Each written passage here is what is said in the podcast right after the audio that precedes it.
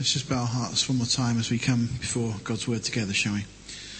Father, as we turn to your word now, Lord, we ask you to speak to us. Father, we thank you for this incredible book.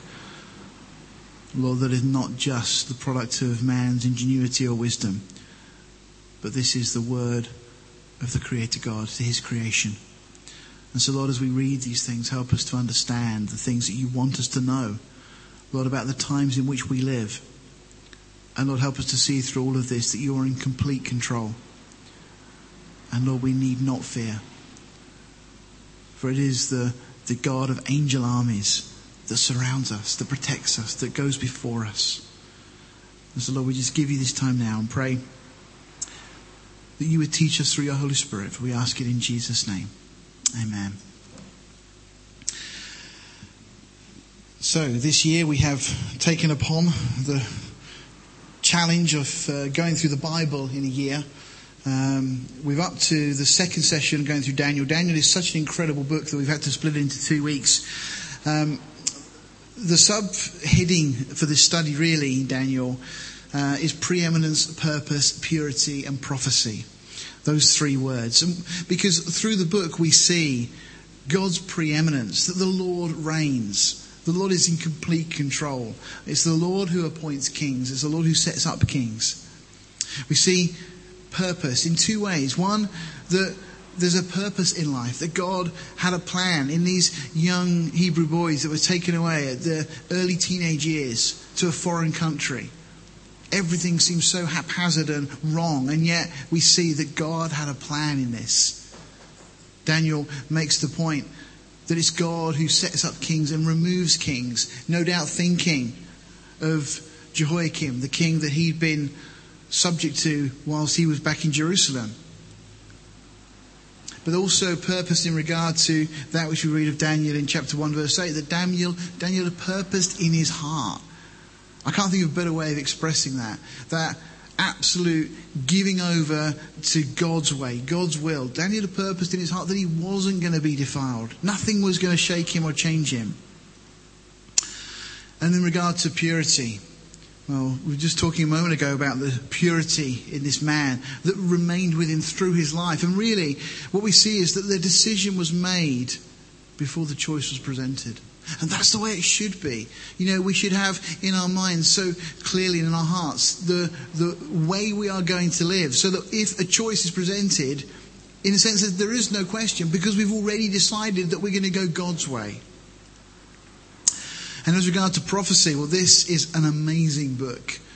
Most commentators will talk about how this book joins the Old and the New Testament together, and it does. The prophecies in this book are pivotal. We'll even see this morning that Jesus highlights this book as the key to understanding world events, and particularly in the days in which we live. In Job 24, verse 1, Job asks the question why do they that know God not see his days? And it's an incredible question because God has revealed to his servants what's going to happen, how it's going to happen. And yet, so many people within the church, particularly, are ignorant of Bible prophecy. Well, in terms of our time scale, we're dealing, of course, with the time of the exile when the Jews were taken away to Babylon. Prior to this, uh, over 100 years before this, the northern kingdom had been taken away into captivity. But in terms of the span of this book, it covers the time from the exile right up until the new kingdom, when Jesus comes back and sets up his throne, the throne of David, and rules in Jerusalem. So it's, it's a very broad uh, book in terms of the, the far reaching prophecies that we're going to see and we'll go through uh, as Israel are brought back into this relationship with their Messiah, the re establishment of the nation, all of these things. Well, last week we managed to go through the first four chapters, looking that Daniel was taken away just as a teenager. Uh, this dream that Nebuchadnezzar has that God then uses this as a way of bringing Daniel to the fore in terms of the kingdom. Uh, Daniel, because he goes to God, God reveals that he interprets his dream. And as a result of this, Nebuchadnezzar appoints Daniel and his friends Nebuchadnezzar then has this kind of ego trip going on in chapter 3, where in chapter 2 he sees his image with a golden head, which is representative of him. But by the time he gets to chapter 3, he decides that he wants to be the one that lives forever, have this eternal kingdom. And so he makes the whole image of gold. Well, God brings him down to size as these three Hebrew boys, Hananiah, Azariah, and Mishael, to give them their Hebrew names that glorify God. These three boys defy the king, and the king is forced effectively to repent and say, you know, God is the true God. Worship him alone. And then in chapter 4, we see this situation where the third time now Nebuchadnezzar is faced with this reality that it is God who rules in the kingdoms of men. But Nebuchadnezzar, one evening, walking around his palace, looking at everything, thinking, This is good. Look what I've done. This is all mine. And God then reminds him, actually, that's not the case. And for seven years, Nebuchadnezzar is afflicted with this strange condition. And effectively, he goes out, he's eating grass like the, uh, the ox and so on. Um, according to uh, the Jewish writings, it was Daniel that actually cared for Nebuchadnezzar during that time. And at the end of that time, Nebuchadnezzar comes to his senses and he realizes and he repents and he acknowledges that it is God who rules and reigns in the kingdoms of men. And it wasn't anything about him. He was merely there because God had allowed him to be there. Well, then we get on to the fall of Babylon, which we're going to look at in a moment, the lion's den, very famous uh, portion of scripture, so familiar to us from uh, children's stories, but there's a lot there that sometimes the, the children's stories miss. Uh, and then we get on to the visions, starting in chapter 7. That really begins the, um, the, the visions in the book. The first six chapters are historical. But then the last six chapters, we find these visions, these prophetic visions given to Daniel. Chapter 7, we have this vision of the four beasts. Then chapter 8, uh, the ram and the he goat. Then, chapter 9, Daniel sets his heart to pray for his people, and God reveals something just amazing to Daniel, which we'll look at. And then, chapter 10, 11, and 12 are one block. And if you understand they're one block, it makes it a lot easier when you're reading it. Uh, otherwise, if you just take them as individual chapters, it can get very confusing and try and work out who's who and what's going on. Uh, but we'll look at all of that as we go through. So, Let's pick up in chapter 5, uh, which is kind of where we left off last time. Now, Nebuchadnezzar is the king. He's on the throne. He became king in uh, 606 BC, but the first year of his reign, uh, the way that the Babylonians would have counted their, their regal years, would have been 605 BC. Um, well, his grandson eventually, Belshazzar, ends up sitting on the throne. And it's his, him now that we're dealing with. Uh, so we've jumped forward in terms of the, the future of the nation of Babylon. Nebuchadnezzar by this point has been dead for about 23 years, and the news that now the United Medes and the Persians, these were two separate um, powers that have now been joined together, were now on the move and heading towards Babylon. No doubt that's obviously filtered through to the palace in Babylon. Of course, in an emergency situation like that, what do you think the king should do? Throw a party. Well, that's, that's what he does. That's probably not what he should do, though. And he invites a, thousands, a thousand of the lords of Babylon. You see, in his mind, clearly, he's thinking Babylon was impregnable. It was this fortified city. There was these incredible walls that you could have chariot races around the top. Were, you'd have not knocked those walls down. And clearly, he just thought, you know, they had everything they needed. The river flowed through Babylon. They had the vegetation and food and drink. They could just shut the doors and be under siege for years, and it wouldn't matter. Well, that was clearly the thinking. Babylon, some 15 miles on a side, uh, a massive uh, city, bigger than London today. Now, if overconfidence was his first mistake, he was soon to make his second. And we read in verse 2 of chapter 5 Belshazzar, while he tasted the wine, well, firstly, we're told that it's not good for kings to drink. By the way, we are kings and priests. Uh, I mentioned that as well. But we're told that it's uh, in, in Proverbs that it's not good for kings to, to drink wine. It affects their judgment. Belshazzar, while he tasted wine, commanded to bring the gold and silver vessels which his father Nebuchadnezzar had taken out of the temple, which was in Jerusalem, that the king and his princes and his wives and his concubines might drink therein. Notice this predates the Persian rule and empire. In the book of Esther, the wives, the ladies weren't allowed in when the men were celebrating. Um, they became very separate groups at that point. But Daniel records something that, unless he'd been an eyewitness, he wouldn't really have known. The, the Babylonians allowed the wives and the concubines, everybody was in together in the, the parties and celebrations they were having. Just another evidence that Daniel was really an eyewitness of these things.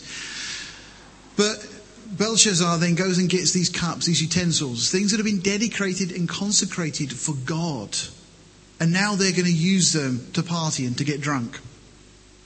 And then we're told in verse 5 the same hour came forth fingers of a man's hand and wrote over against the candlestick. Don't miss the details here. This would have been one of the brightest places in the room, the most obvious for this to happen. You know, as his hand writes, the, it's all lit up by the candlestick that's against the wall. And we're told upon the plaster of the wall of the king's palace, the king saw part of the hand that wrote. Then the king's countenance was changed, and his thoughts troubled him so that the joints of his loins were loosed and his knees smote one against another. That means he didn't make it to the bathroom in time, in case you're wondering. And the funny thing about this is that it's recorded in the book of Isaiah, over 150 years beforehand, that this would happen. And clearly, word of this gets out as well. But the king is clearly very, very concerned about this situation. The question, of course, why couldn't anyone read that which was written upon the wall? Well, most Jews, the Jewish scribes and scholars, uh, and certainly Bible commentators to, to this day, uh, are fairly convinced that the reason they couldn't read it, it wasn't in Hebrew or Aramaic or Greek or a language that was known. It was actually encrypted. It was a code, in a sense, written seemingly in Hebrew, because Daniel straight away recognizing it. There's a number of encryptions that we find in the Bible. Maybe another time we can go through and look at some of them. But this is a very specific type of encryption. And Daniel looks at it and immediately recognizes it as he comes in in a moment. But let's just back up first of all. The king cried aloud to bring in. Now, notice what he does first. Not go to Daniel, who he knew of clearly, but he goes to the astrologers, to the Chaldeans. Again, the Chaldeans being the priests of Babylonia. The soothsayers, and the king spoke and said to the wise men of Babylon, Whosoever shall read this writing and show me the interpretation thereof shall be clothed with scarlet and have a chain of gold about his neck and shall be the third ruler in the kingdom. Why third? Well, because at this point, Belshazzar is co-ruler. His dad actually is the real king, but he's gone away. He was very unpopular in Babylon, and he'd gone down to Africa and he was uh, conducting military exploits down there. So Belshazzar had been left in charge in Babylon. So they're the, the first two, as it were. So whoever interprets this is offered the position of being third. Now, aged somewhere about 81 years at this point, Daniel is finally sent for. Nobody else can interpret this, and so they, uh, they're told, in fact, it's the Queen Mother um, that tells Belshazzar, What about Daniel? And so the funny thing is, that he gives Belshazzar a telling off. Before he starts to interpret, Daniel, when he arrives, really gives a bit of a lecture. At 81, he's not that bothered about Belshazzar's opinion of him. And he begins to then interpret the dream. Daniel's um, highlighted and brought to, the, to Belshazzar's attention, as I say, by the Queen Mum, who clearly would have been uh, the daughter uh, of um, Nebuchadnezzar, no doubt familiar with Daniel because of the fact that, as I mentioned, Daniel had looked after seemingly Nebuchadnezzar during that seven years of his illness, and possibly very grateful because of that. And she talks about um, Nebuchadnezzar as being a real king, you know, not like you, Belshazzar. Um, but then this interpretation is given, and we have these words that are written on the wall. And firstly, the word is mene, which simply God has numbered thy kingdom and finished it. And tekel, you are weighed and found wanting. And then this final word is upharsin, which really means divided. Your kingdom is divided and also given to the Medes and the Persians. There's kind of a play on the word in that. But that's what is being said. And this is how Daniel effectively interprets it to the king. Well, Herodotus, a Greek historian, makes this comment. He's On October the 12th, 539 BC, Cyrus, his general, a man by the name of Gubru, actually then captured Babylon without a battle. Now, this had been the way that Cyrus had gone about his military conquest. He didn't go in all guns blazing, but he was smart. And he managed to take Babylon without a battle because all they did, the Persians simply diverted the river Euphrates into a canal somewhere upstream. And so the water level simply dropped, according to Herodotus, to the height of the middle of a man's thigh which of course then rendered the defences and stuff useless. They were simply able to walk in on the riverbed underneath the gates into the city. So while Belshazzar is now having this party and everything else, outside we've got the Persian army ready to come in and invade. And of course, this then begins the dynasty of Cyrus the Great, uh, the uh, Achaemenid Empire. Um, we have uh, these kings of uh, Persia, many of them well known to us from biblical uh, perspective. Of course, Cyrus here, uh, we recognize, we'll talk in a moment, is the one that signs the decree eventually for the Jews to return home. Um, we have then his son, Cambyses. Um, he allows uh, well, the, the request of Israel's enemies to be granted, so the work on the temple is finally stopped. Um, they start some of the work, but they stop it. Uh, then we have another King Smerdis, who was believed to be a bit of an impostor. But then finally, uh, Darius the Great. Now, this isn't the Darius that we're going to read about in a moment. That's this chap up here who we seem to be uh, Gubru, who was Cyrus's military general, and he's given the rule over Babylon.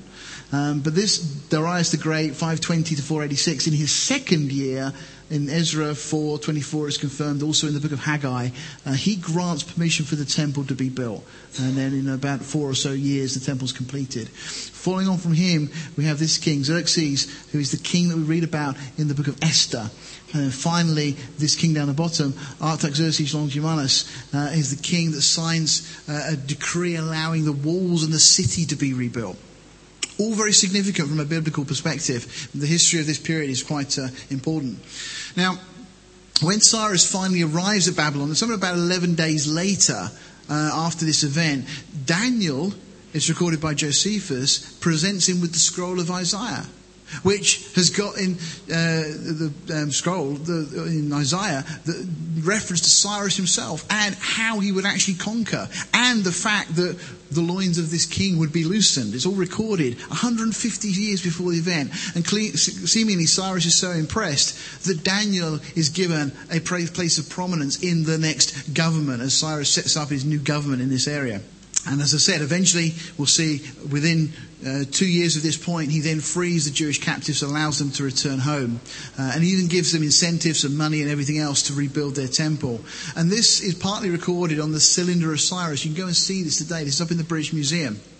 Um, on the on the, the, cylinder, it says, "Without a battle, he entered the town, sparing any calamity." It says, "I returned to the sacred cities on the other side of the Tigris." Okay, this is Jerusalem, uh, the sanctuaries of which had been in ruins for a long time and established for them permanent sanctuaries.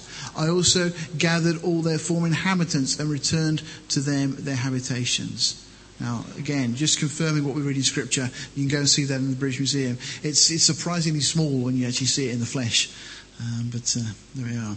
So we move into chapter 6, and by this point, we now have this chap Darius uh, from secular history, this uh, individual who had been uh, the military general under Cyrus who'd gone in and conquered Babylon, he's given the control, the rule over the provinces in Babylon, and he sets up 120 princes, of which Daniel is given the primary position. And by the way, Darius is a title, a bit like Pharaoh is given to the kings of Egypt. So uh, Darius, Darius, however you wish to pronounce it.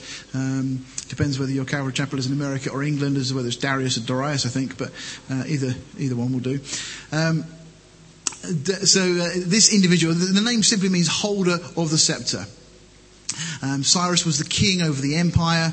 Uh, he'd united the two nations. He'd had a, one of his parents had been from Media, the other from Persia, and so he joined these two forces together. So he's the king over the whole realm, and this chap uh, Darius is then put over the area of Babylon.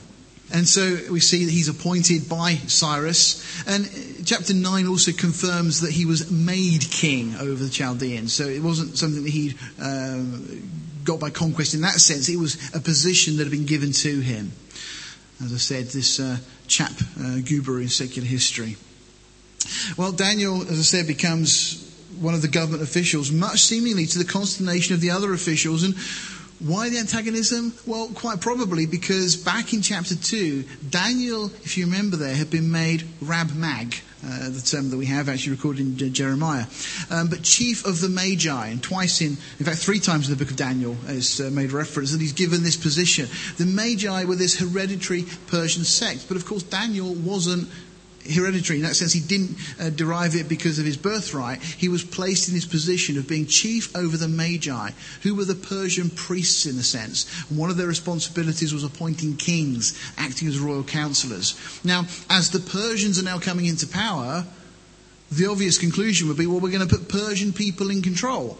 And yet Daniel, this Jewish slave, is placed in this position of extreme importance, effectively second in the kingdom. That's why these others were so antagonistic towards Daniel. And that then lays the foundation for what we go on and see. So, um, no doubt the other Magi and appointees were expecting a regime change. Clearly, that doesn't happen.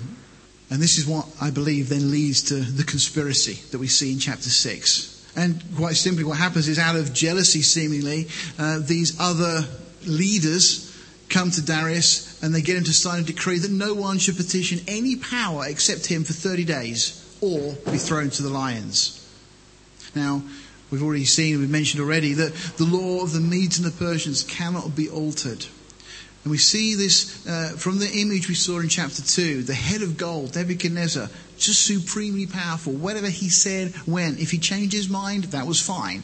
But when it comes to the Persian Empire, they're not as strong, not as uh, pure, not as valuable in that sense. You have the silver compared to the gold.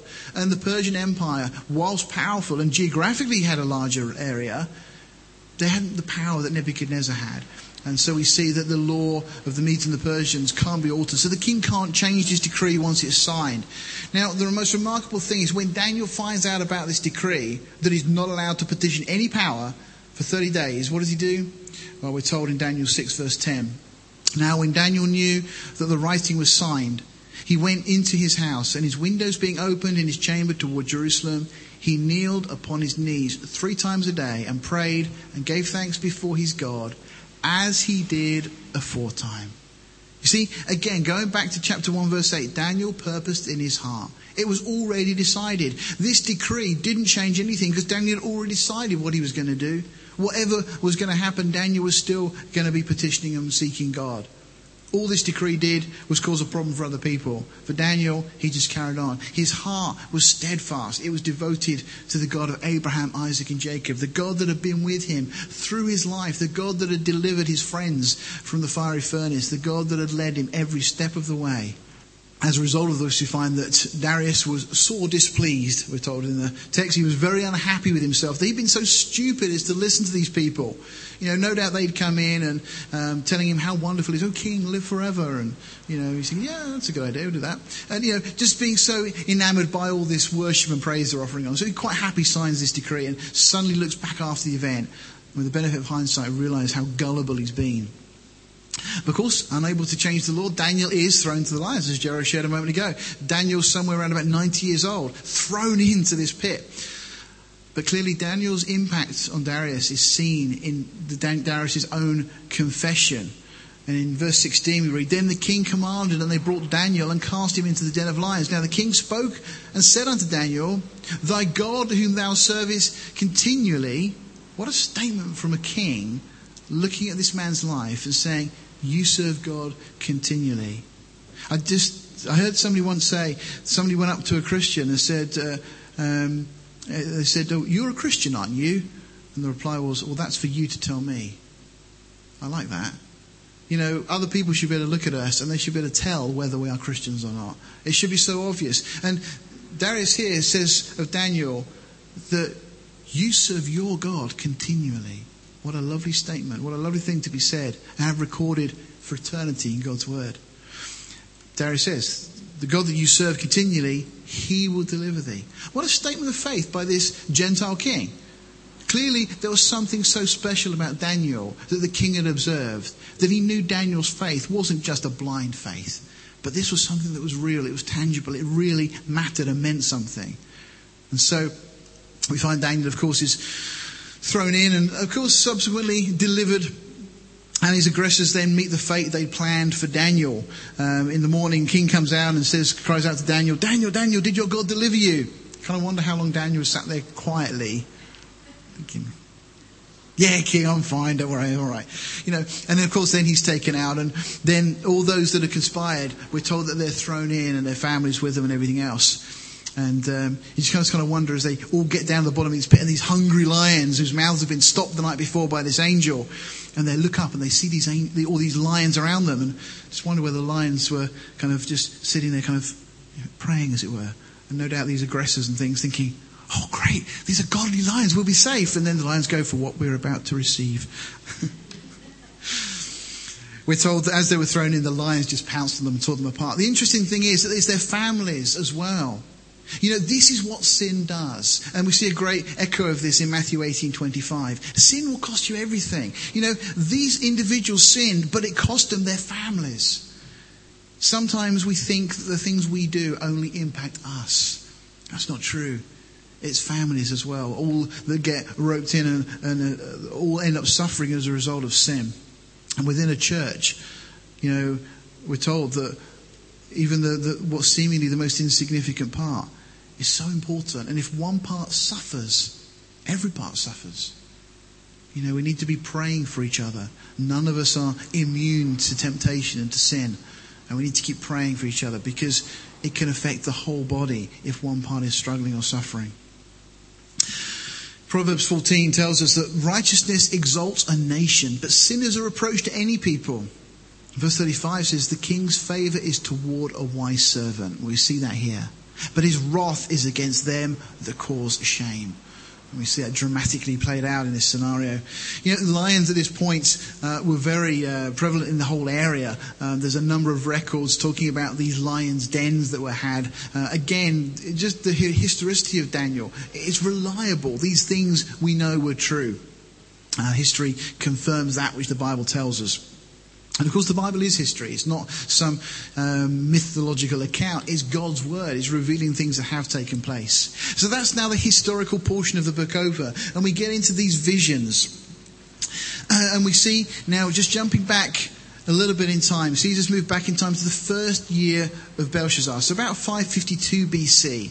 Chronologically, it fits about 11 years after chapter 4 and about 12 years um, after chapter 5. So, um, this is uh, where we're looking then. So this, so this is how the book of Daniel lays out chronologically. Um, so this is the point that we're actually at in terms of dates now as we come down. And Daniel now, this is the first vision as such that Daniel himself has. Remember in chapter 2, Nebuchadnezzar's dream, that was Nebuchadnezzar's vision that Daniel interprets. But now Daniel gets a vision himself.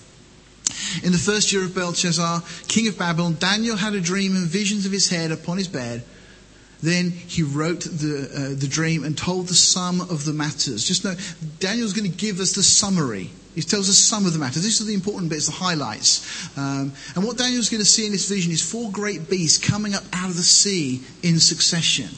Now, the sea through scripture is often used as an idiom of the world, representing the nations of the world or the whole world itself. And these beasts seemingly are representative nations yet to come from Daniel's perspective. So, from Daniel's point of view in time, he's looking forward to things that are going to happen in the future. And interestingly, all of these beasts are Gentiles coming up out of the sea and so on. In Luke 21:24, Jesus there spoke of Jerusalem being trodden down of the Gentiles until the times of the Gentiles be fulfilled. Now that period that Jesus speaks of began in 606 with that first um, siege on Jerusalem, when Jerusalem suddenly lost sovereignty. It comes under the power of Babylon at that point. And that period of time carries on all the way up to the second coming of Jesus Christ. And in chapter 2, we saw that we had this statue with the head of gold, the chest and arms of silver, the belly and thigh of bronze, and the legs uh, of iron, and then the toes of iron mingled with clay. And we saw these representing Babylon, Persia, Greece, Rome as it was back in the time of Jesus, and then seemingly a revised Rome uh, coming out of uh, that. But Daniel chapter 7, we then have a vision of a winged lion, which again seemingly is representative of Babylon. Uh, in fact, if you look at the Babylon Babylonian uh, um, sculpture and uh, those kind of things that have been found, a lot of their creatures and the, the images they built have these wings on it, winged lions and, and so on. Persia um, is this bear. Um, seemingly representative of the nation. Then Greece, again, a leopard, a leopard representing um, this incredible speed with which Greece then conquered the world as it was. Um, and then we finally get to a terrible beast. Daniel doesn't even try and link it or uh, describe it as being anything. Uh, it's just a terrible beast, representative of Rome. And then finally, out of that beast come these ten horns. So again, this seems to be a mirror of the vision that Nebuchadnezzar has, that Daniel now is getting this vision of these empires that were to come from that point in time moving forward. Now, to talk about the ten horns, because that's of real interest for us, they represent ten kings who will rise to power as part of the last world empire of this age. Now, it's 24, verse 24 of this chapter, but also confirmed to us in Revelation 17, verse 12. But then we're told that a little horn will also rise up from among them and subdue three of them. Again, this is in verse 24, we're told this. The little horn will then um, be empowered by the devil and will, if you like, re-establish Babylon, the one world government, the one world religious system. Very interesting prophetic link that you can draw from chapter 4 um, as we see this stump that is chopped down, bound with iron and bronze only then potentially to rise again. And we see all these things on the near horizon today. We're so close to a one world government. You know, you know, 50 years ago, people would really question that possibility. Now, it's common talk amongst you know, the governments of the world. The idea of a one world government is not a million miles away. There's a reference, though, in this to the saints. I just want to clarify this because we read in verse 21 I beheld, and the same horn. Now, we're dealing, of course, in the future here with Antichrist, the one who is going to come. Um, who will be so antagonistic towards the Jews. And we read, Behold, the same horn made war with the saints and prevailed against them. Now, some try to use this verse to suggest that the church, therefore, will endure the tribulation. Well, that's very poor word association. Because all they've done there is say, well, look, it says saints, and the church of saints, therefore that's the church. Well, that's really a very poor kind of equation, because in Scripture, saints are referred to as a number of different groups. Now, Jesus makes it very clear that not even the gates of hell, the councils of hell, would prevail against the church.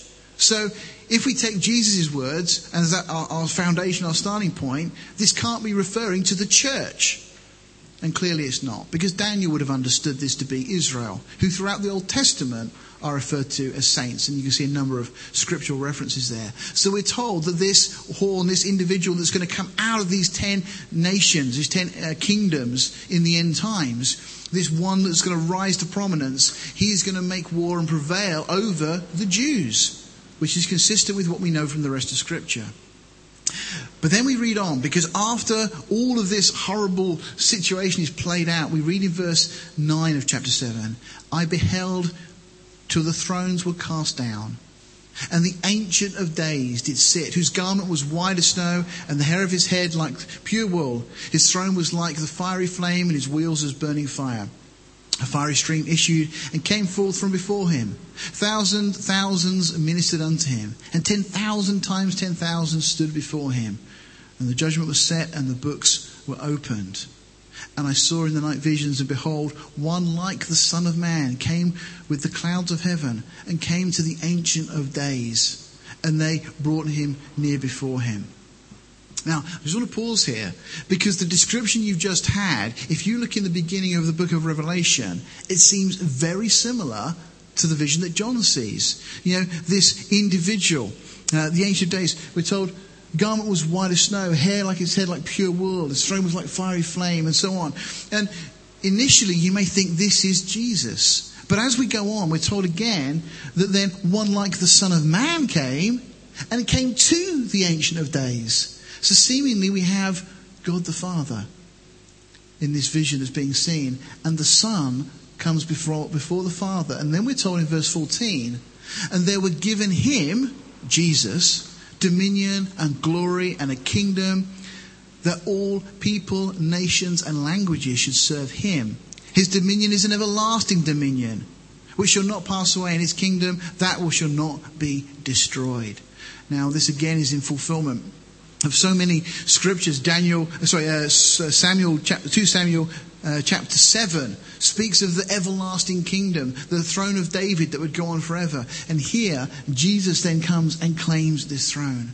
Why is this image so similar? Uh, the, the, the, image of God in, the, in, here in Daniel 7 and the image of Jesus? Well, John 10:30, Jesus said, "I and my Father are one."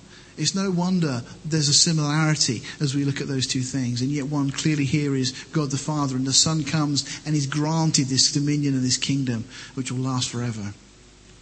Well, chapter 8, we then see another vision. We read, In the third year of the reign of King Belshazzar, a vision appeared unto me, even unto Daniel, after that which appeared to me at the first. So it's been about two years since Daniel's first vision, which we've just looked at, and Daniel now receives another one. Uh, at this point, Daniel's somewhere in the region of about 69 years old, a 70 year old man almost. At this point, we're told Daniel actually is not in Babylon, but he's moved across here to this place of Shushan okay, which is in, in today's um, Iran area. Now, Daniel now sees two horns, but one is higher than the other, seemingly representing the Persian, Medo-Persian Empire. I say seemingly, actually the text itself tells us that's the case, because verse 20 makes that clear. And then Daniel then sees a male goat a great speed, but with a notable horn, we're told in verse 5. And that, we're told in verse 21 of this chapter, is the king of Greece, who from history we then know was Alexander. But then the ram is destroyed by the goat. So Medo Persia was conquered by Greece, just as history records of Alexander's conquests. Alexander, incredible individual. At the age of 20, he becomes king, taking over from Philip of Macedon, his father, and six years later he'd conquered the Persian Empire. So just a 26 year old young man. At the age of 30, his empire stretched from the Mediterranean to the Hindu Kush. At the age of 32, though, he dies and left obviously this uh, legacy. There's an interesting situation because when he dies, let's, in fact, let's pick up the text. Uh, Daniel 8, verse 8 says, Therefore the he goat waxed very great, speaking of Alexander. And when he was strong, the great horn was broken. So in his prime, as just a young man, he's broken, he dies. And for it came up four notable ones toward the four winds of heaven. Now, when you see that reference, four winds of heaven, we're just dealing with the cardinal points in the compass, north, south, east, west. So in, da- in Alexander's stead, comes up with these four others, geographically looking after different regions, so it would seem. And out of the one, there came forth a little horn now it gets very confusing. You have to kind of follow the thread through. So we've got Alexander, who then, as he dies, four others rise up, and out of one of those we're told a little horn, which waxed exceeding great toward the south, toward the east, and toward the pleasant land. Now, you, know, you and I may not get that, but Daniel certainly would have understood that's talking of Jerusalem. After Alexander died, his kingdom was divided before his four generals, and the descendant of one of those would cause significant harm to Israel, and we'll look at that in a while. These are the four generals, and you can see geographically they all took a different region. Uh, Cassander, Macedonia and Greece, uh, Lysimachus, Thrace, Bithynia, most of Asia Minor, Ptolemy, Egypt and the area around there, and Seleucus uh, was Syria. Now that, those are the two that we're kind of most interested in um, this area here. This becomes a, a really significant point because, of course, Jerusalem really lies right in the center of that. And Jerusalem becomes a buffer state between these two, what would then become rival powers. People refer sometimes to the 400 silent years that exist from the end of the Old Testament to the beginning of the New. What you'll see in a moment when we look at Daniel 11 briefly is all of that history is told us in advance. But let's just jump into chapter 9 to carry on. Jesus gave a confidential briefing to four of his disciples, to Peter, James, John, and Andrew. And we find it recorded in three of the Gospels, in Matthew, in Mark, and also in Luke. Matthew 24, 25, Luke 13, and Luke, uh, Mark 13, Luke 21. And Jesus points them to Daniel 9 as the key to understanding end time prophecy. This is such an important and pivotal event. Jesus said, When you therefore shall see the abomination of desolation spoken of by Daniel the prophet, stand in the holy place. Whoso reads, let him understand. Okay, so if you've just read that, it's your responsibility to understand. Let them which be in Judea flee into the mountains, and then Jesus carries on. So Jesus specifically points to the events that we're about to review briefly here in chapter 9 of Daniel. Now, chapter 9, breaking it down, the first three verses are an introduction. The next verses from 4 to 15, Daniel prays for his people. Then Daniel changes his tack and prays for Jerusalem, the city. But then, midway through that prayer, uh, Gabriel interrupts Daniel. And then Gabriel gives Daniel this incredible vision, this prophetic word uh, for the future of his people.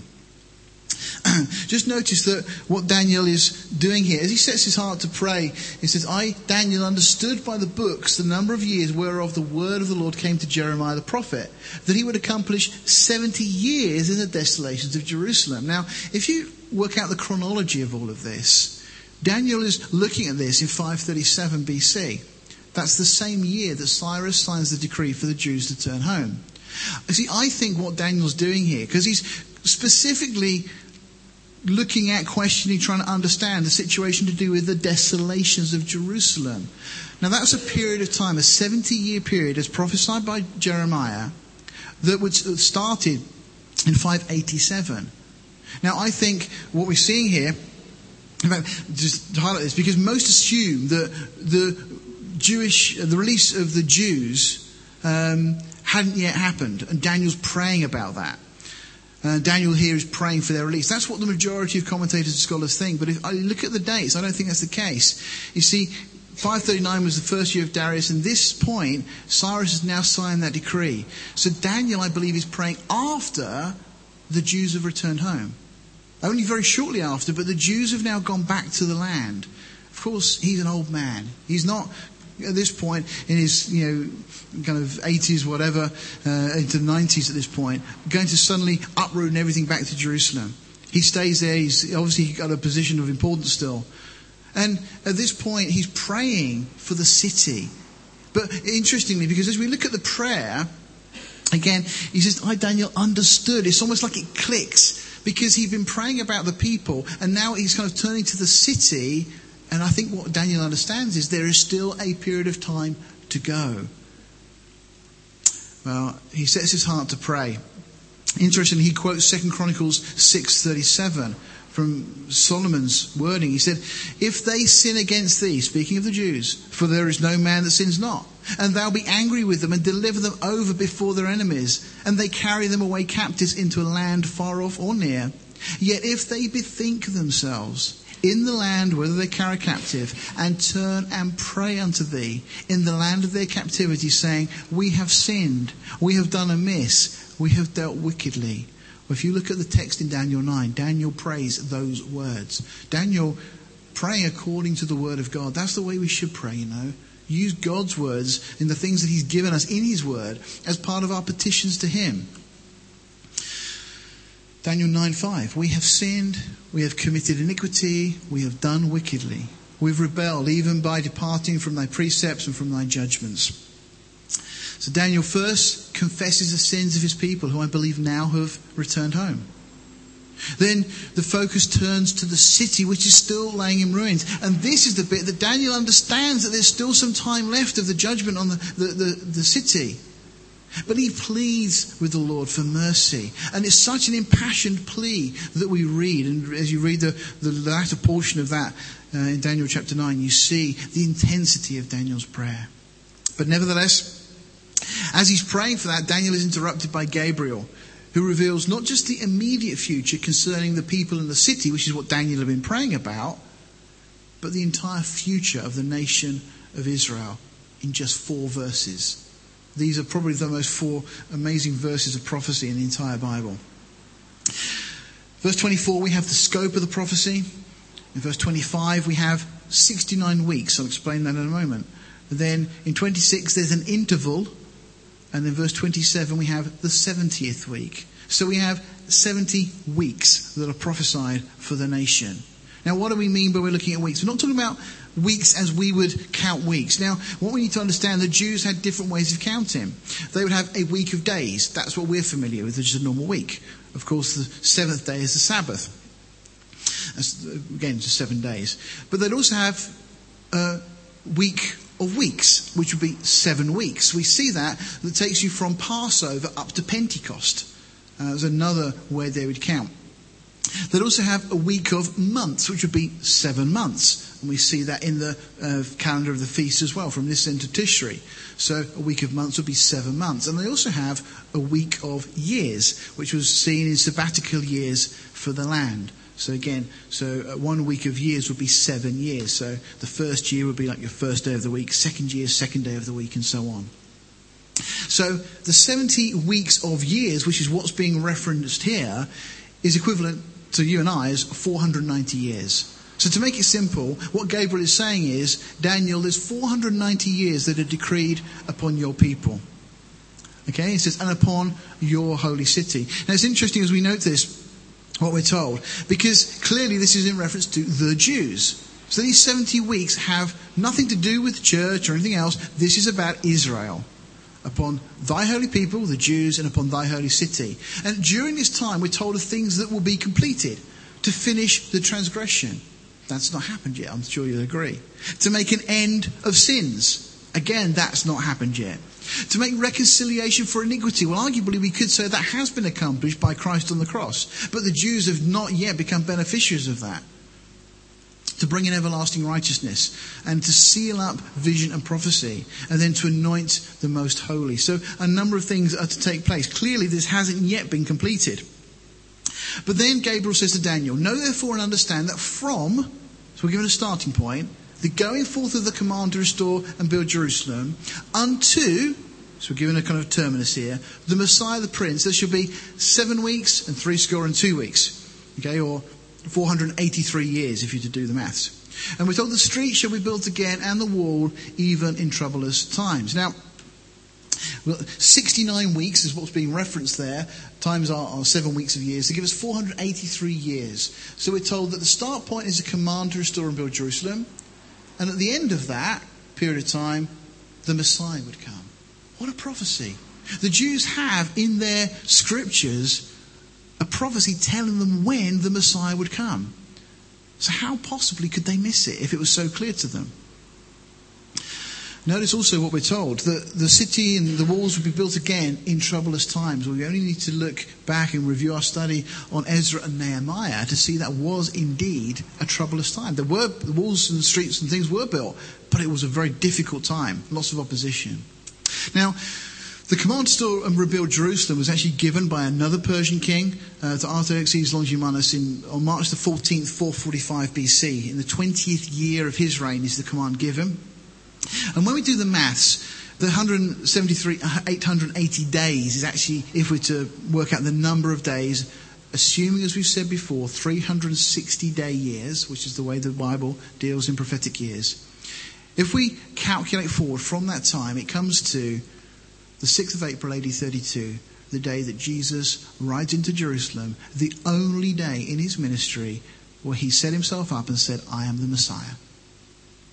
Every time through his ministry, when people tried to worship him, make him king, or whatever else, he walked away. He said, See no man know it. Don't tell anybody.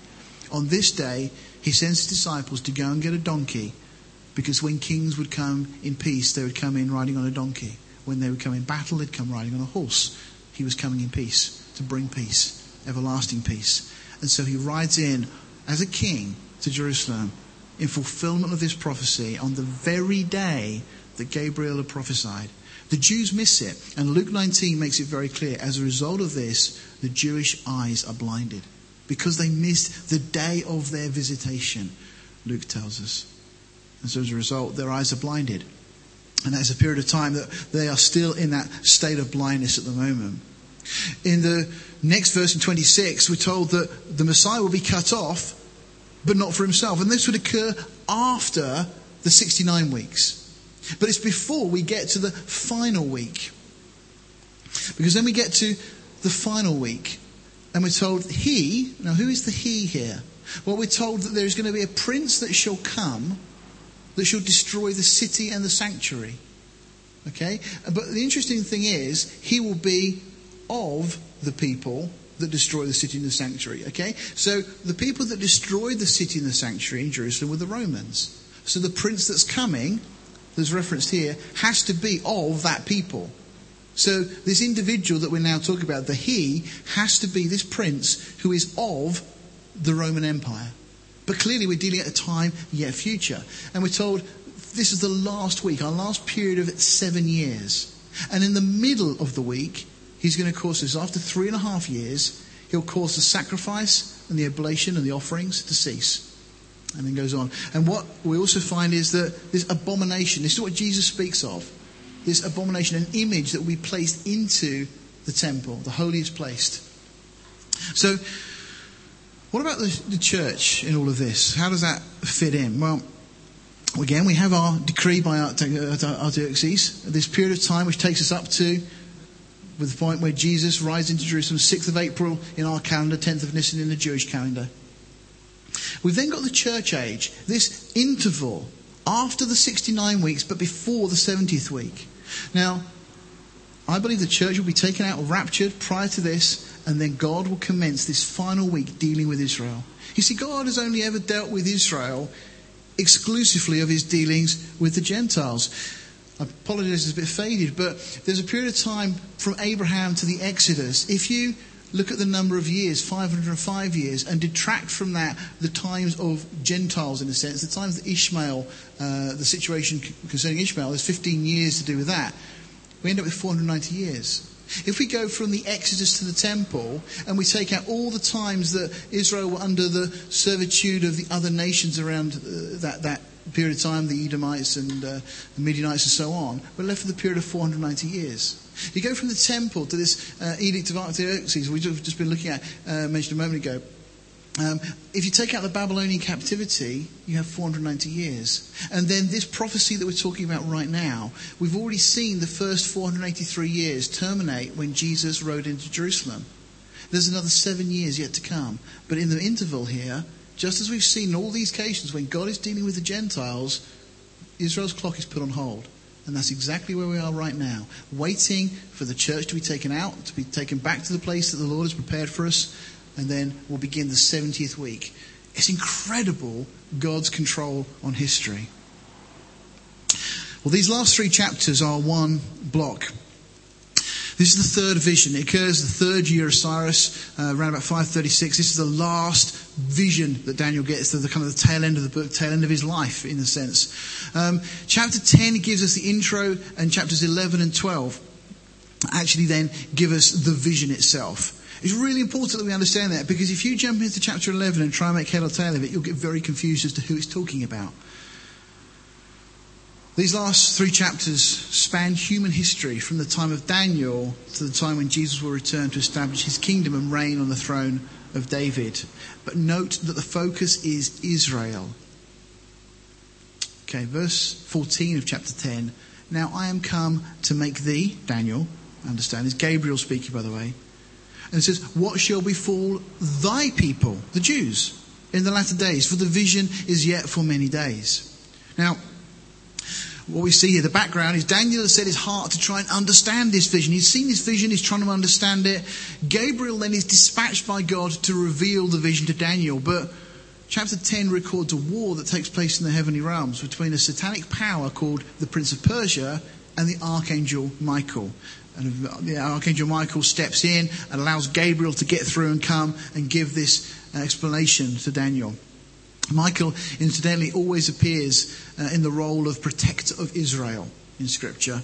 And Gabriel also, we can define his role because he's always seen in regard to a messianic announcement of some kind.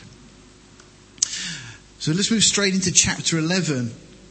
This is mind blowing. Between verse 2, as if that which we've seen already isn't convincing enough, but between verse 2 and verse 35, there are a staggering 135 fulfilled prophecies. And the Bible critics really hate this chapter. It's one of the reasons they always try and push for a second century BC authorship of Daniel.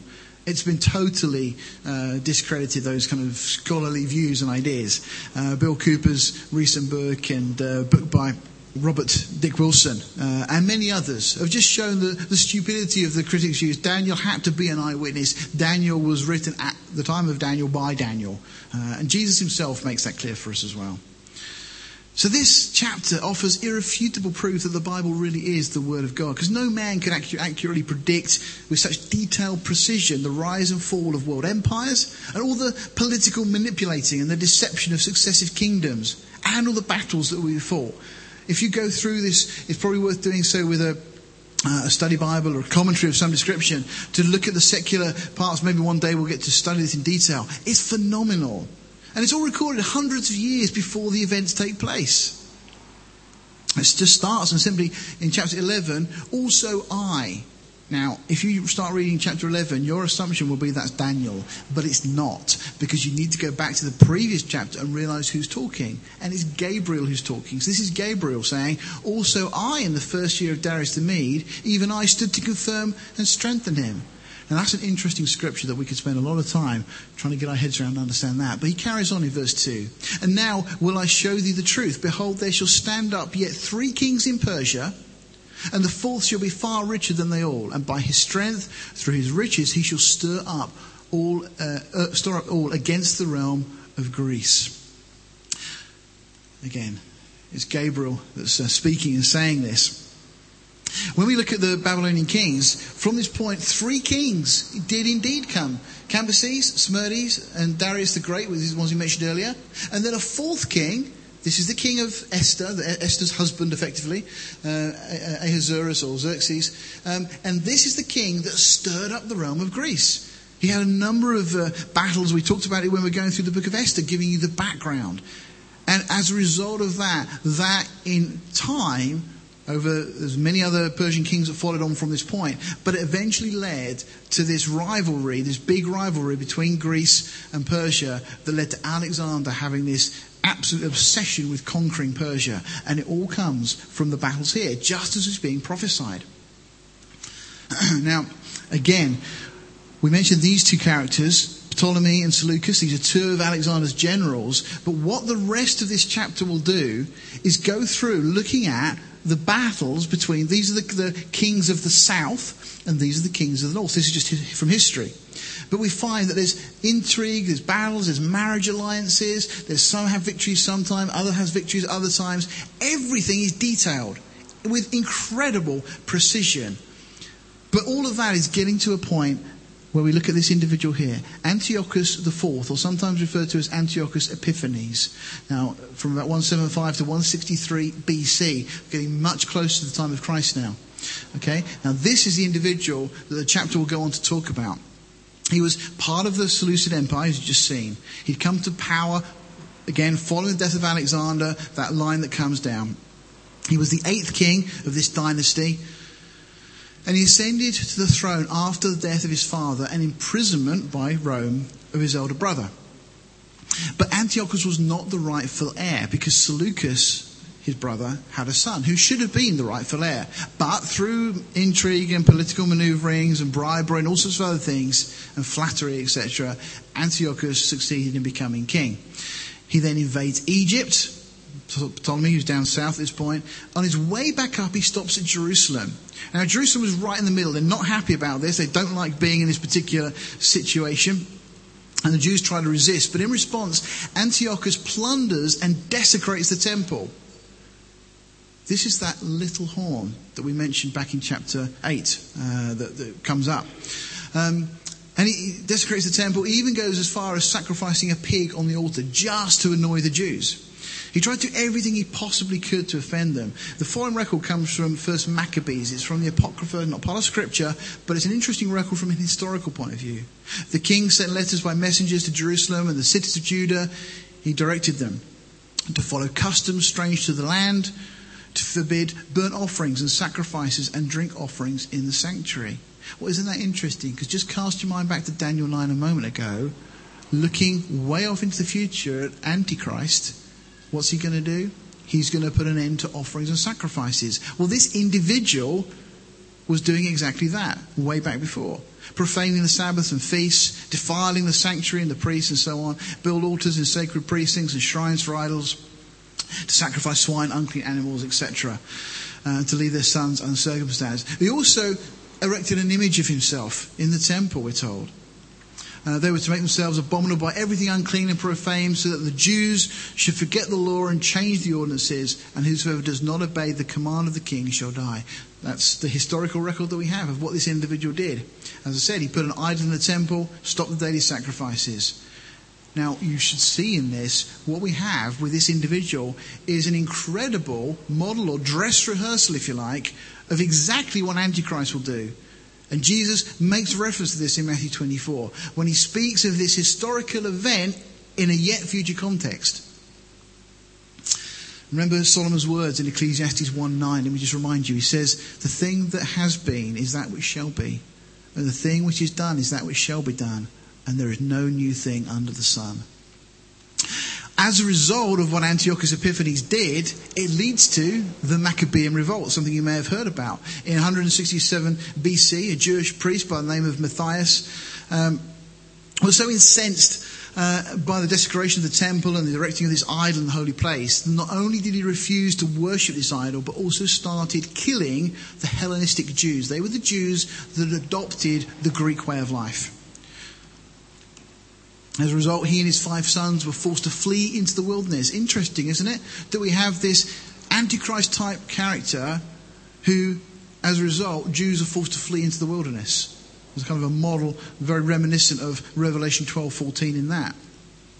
Well, after Matthias' death, about a year later, his son Judas Maccabeus, whose uh, name meant hammer, formed an army and led a revolt against Antiochus, and he was successful. Uh, again, he overthrew the Seleucid control of Israel.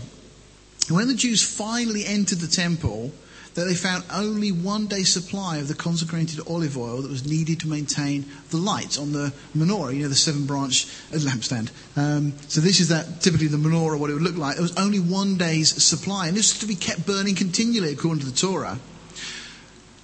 Well, according to the Jewish Talmud, the priests poured oil into the seven lamps and lit it so that it would bring forth life, knowing that it was only going to last for one day. Problem was, it was going to take time to manufacture some more. But miraculously, this one day supply of oil burned for eight days, which was the length of time it took to press and prepare and consecrate the new oil.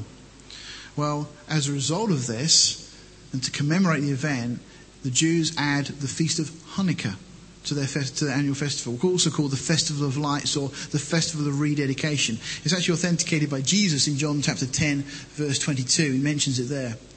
And after this event, the Maccabees then founded the Hasmonean royal dynasty uh, and established Jewish independence in the land. Now, they were still under the control of the surrounding nations in a sense. But they had this short period of independence, um, which led up to 63 BC, when finally Rome then put the, the, thumb on them. And then we find that the Herods start to take over, these uh, Idumeans, uh, descendants of Edom, and then take over. So there's a little bit of the history.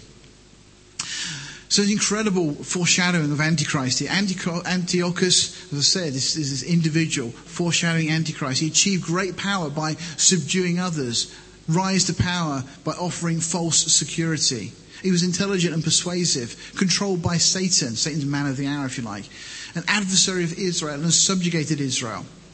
Caused the Jews to flee to the wilderness, desecrated the temple, erected this image, this abomination in the temple, and his rule, of course, was then terminated by divine judgment. Well, the final chapter of the book really just continues and tells out the vision. Gabriel reveals to Daniel that there is a time of trouble coming for Israel, such as never was since there was a nation, even to that same time. And at that time thy people shall be delivered. And this, of course, we're told in the text will be followed by a resurrection of the dead. So that really brings us to the end of the book of Daniel. We just read, and from the time that the daily sacrifice shall be taken away, and the abomination that makes desolate set up. This is a strange thing. Again, this is now looking future to Antichrist. There shall be a thousand two hundred and ninety days. Well, if you do the maths, that's an extra 30 days than you'd expect. And then we're told, Blessed is he that waits and comes to the 1335th day. These are strange numbers. Why are we given this detail? Well, when we look at the details of this, again, just to summarize, that decree of Artaxerxes, Nehemiah 2 is where it's referenced. That first period of time leading up to Jesus coming, uh, uh, the, when Jesus rides into Jerusalem. The temple then after this, in this interval, in the church age, is destroyed. That takes us up um, to, well, beyond where we are now. Um, Antichrist then confirms a covenant for seven years with Israel. Um, that's what we're going to see. That's what Revelation 6 talks about, this covenant that's established. This is the final week of Daniel's prophecy that we looked at in chapter 9. We go on from there, we've got the tribulation period itself, this seven year period. Okay? And we have the first period of time, which Jesus refers to as the beginning of sorrows. Okay, a period of 1,260 days. In the middle of the week, we're told, as we saw in that prophecy in Daniel 9, there's this image, this abomination put in the temple. Now that means the temple in Jerusalem has got to be rebuilt. And then we get to the Great Tribulation. Again, Jesus speaks of this in Matthew 24.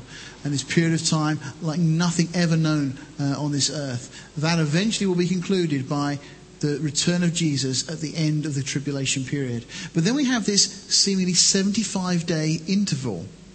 Okay? So the end of the tribulation, what seems happening at this point after 30 days is that this abomination of desolation is removed.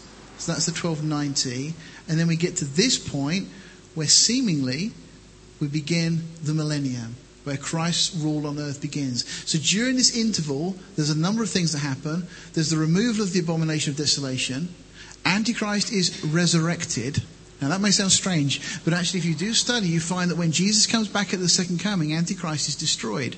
And yet then he's thrown alive into the lake of fire. And what we find is that during the tribulation, Satan sets up this satanic trinity. He's, as it were, in the position of God the Father. We have Antichrist as the Son, in a sense, Antichrist, a pseudo Son. And then the false prophet as a type of the Holy Spirit. And God seemingly allows this, this kind of game to play out to conclusion so that Antichrist becomes, if you like, the first fruits of those that are resurrected to damnation. It's a very interesting thing. If you want to study more on this, Arnold Fruchtenbaum's book, um, Footsteps of the Messiah goes into this and uh, it's fascinating. You start to pull all these scriptures together. But then you find that Satan himself, so Antichrist and the false prophet, are then cast alive into the lake of fire. Satan's bound for the millennium, for this thousand year reign. And then we see the resurrection of the tribulation saints. And again, that's a reference from Revelation 20. There's a setting of thrones for the saints, of those who are going to rule with Christ. Okay, and then the judgment of the Gentiles. And we see the sheep and the goats. The pro Semitic sheep, those that are pro Israel, who enter into the kingdom, and the anti Semitic goats, those who have not treated Jesus' brethren well. And so that brings us to a conclusion. So, all of those events are going to occur after the Great Tribulation, but before the start of the millennium, which seems to be, again, that 13, 35th day. And we're told, blessed indeed will be those who come to the 1335th day, as they will then enter into Jesus' millennial kingdom. Now we should be mindful of those things. Next time we pray, thy kingdom come. Because the kingdom that we are praying about is the kingdom that Jesus will establish. Just as we saw in Daniel 7, just as reiterated here, when Jesus will return, he will set up his kingdom and he will rule on the throne of David. So when we pray, Thy kingdom come, Thy will be done on earth as it is in heaven, that is what we're praying for. Let's bow our hearts. Father, we thank you for your word. We thank you that there is so much depth and detail. And Lord, although these things may sometimes be confusing, Lord, we have your scripture with us. We can read and study and go over these things. Father, help us to absorb them and to understand the implications to us as well, the, the so what question. Lord, we thank you that you've given us this detail. But Father, your word tells us, since all of these things are going to be as they are, what manner of persons ought we to be? Oh Lord, your word tells us that we should be holy, living godly lives. Father, because you have such control over history, Father, help us to be willing to submit and bow before you. Lord, we know that every knee will bow, every tongue will confess that Jesus Christ is Lord. But Lord, we want to do so willingly and with joy in our hearts now. So, Father, we thank you for these things. May it impact us and change the way we live, that we live every moment for your glory, looking forward to your coming kingdom. And Father, we do thank you for Daniel, for the faithfulness that man had, to the way he lived his life before you. May it be an encouragement and a challenge to us, we ask. So bless us now, we ask in Jesus' name. Amen.